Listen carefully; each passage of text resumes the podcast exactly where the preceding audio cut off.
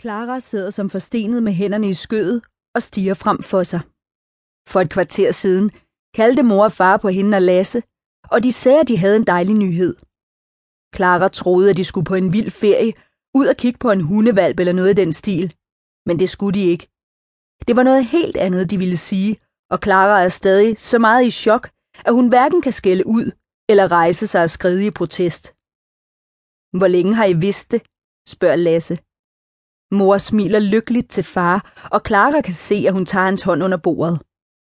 Jeg testede positiv for tre måneder siden, men vi ville vente med at fortælle jer om babyen, til vi var helt sikre på, at det hele var, som det skulle være. Ja, nikker far. Og så tænkte vi, at I måske bedre kunne forholde jer til det, hvis vi først fandt ud af, om det var en dreng eller en pige. Clara finder styrke til at himle med øjnene, da far kærtegner mors mave. Det er bare for meget, at hendes forældre skal have en baby. De er alt for gamle til den slags, og det er mega flot, at alle snart vil vide, at de stadig har sex. Clara gyser ved tanken, og hun hader allerede den dumme lille søster, der ligger og skvulper rundt inde i mor. Jeg troede bare, du var blevet tyk, siger Lasse.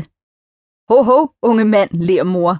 Jeg har kun taget 4 kilo på indtil videre, og det er 5 kilo mindre, end da jeg var tre måneder henne med dig. Clara var fem år gammel, da Lasse blev født, og hun kan godt huske, at mor var stor som et hus. Hendes ben mindede om et par hudfarvede nylonstrømper, der var proppet til bristepunktet med mel, og hun havde så meget vand i kroppen, at Clara kunne få en femkrone til at sidde fast på lægen. Hvad tænker du om, at du skal være storesøster igen, Clara? spørger mor. Jeg synes ikke, det er særlig fedt. Mor suger underlæben ind i munden og læner sig frem på albuerne. Det er okay, at du har det sådan. Men jeg er sikker på, at det nok skal blive rigtig godt. For hvem? Clara. Nej, jeg gider ikke tale mere om det. Clara vifter med hænderne foran ansigtet og skubber stolen ud. Hvor skal du hen? spørger far. Jeg skal bare lige være for mig selv et øjeblik. Bliv nu her, skat. Nej. Clara går op på sit værelse og smækker døren i bag sig. Hvordan kunne mor og far tro, at hun ville blive glad for at få hele sin tilværelse smadret af en skrigeunge. Mor blev lænket til baby og sofa i et halvt år eller mere, og hele huset vil stinke af gylp og lorteblæer. Som om det ikke var slemt nok, at landmændene ræser gennem byen med deres klamme gyldevogne, når sæsonen starter i februar. Nej, mor og far synes også, at de skal have en gyldespreder indenfor. Clara kaster sig på sengen og slår sine knyttede næver ned i hovedpuden af alle kræfter. Det er så egoistisk, at de vil have et barn mere. Og så lige inden hun skal begynde i 7. klasse på den nye skole. Det er hun nødt til at tale med Pernille og Simone om, fordi de eneste, der vil forstå, hvor slemt det er. Clara finder sin telefon frem, og hun skriver en fælles besked og indkalder til øjeblikkeligt krisemøde i busskuret. Okay, er der om fem, svarer Simone. Åh oh, nej, er du okay? Jeg bliver helt nervøs, skriver Pernille. Det banker på døren, da Clara trækker en sweatshirt over hovedet, og mor kigger forsigtigt ind. Jeg ved godt, at du vil være alene, men jeg synes lige, vi skal tale ordentligt om det med lille søster, siger hun. Mor kanter sig forbi Clara og sætter sig på sengekanten. Det er det internationale morsymbol for, at det bliver en lang snak.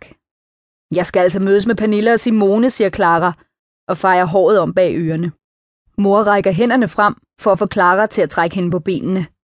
Okay, så tager vi den senere. Det overhører Clara, og hun løber foran mor og hinker mod døren, mens hun trækker sine slitte sneakers på. Lasse sidder på bryggerstrappen med snuden i sin iPad, og hun er lige ved at falde over ham, da hun træder ud. Ej, lad dog være med at sidde sådan tumpet sted, snager hun. Lasse løfter hovedet og lægger det på skrå. Sygt nok med den baby, var?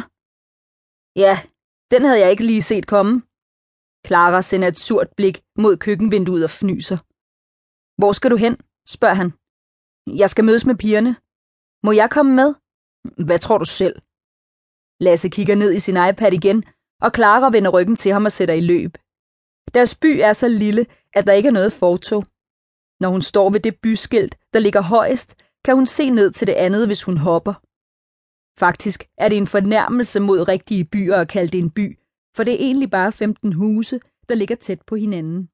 Der er ikke engang gadelamper,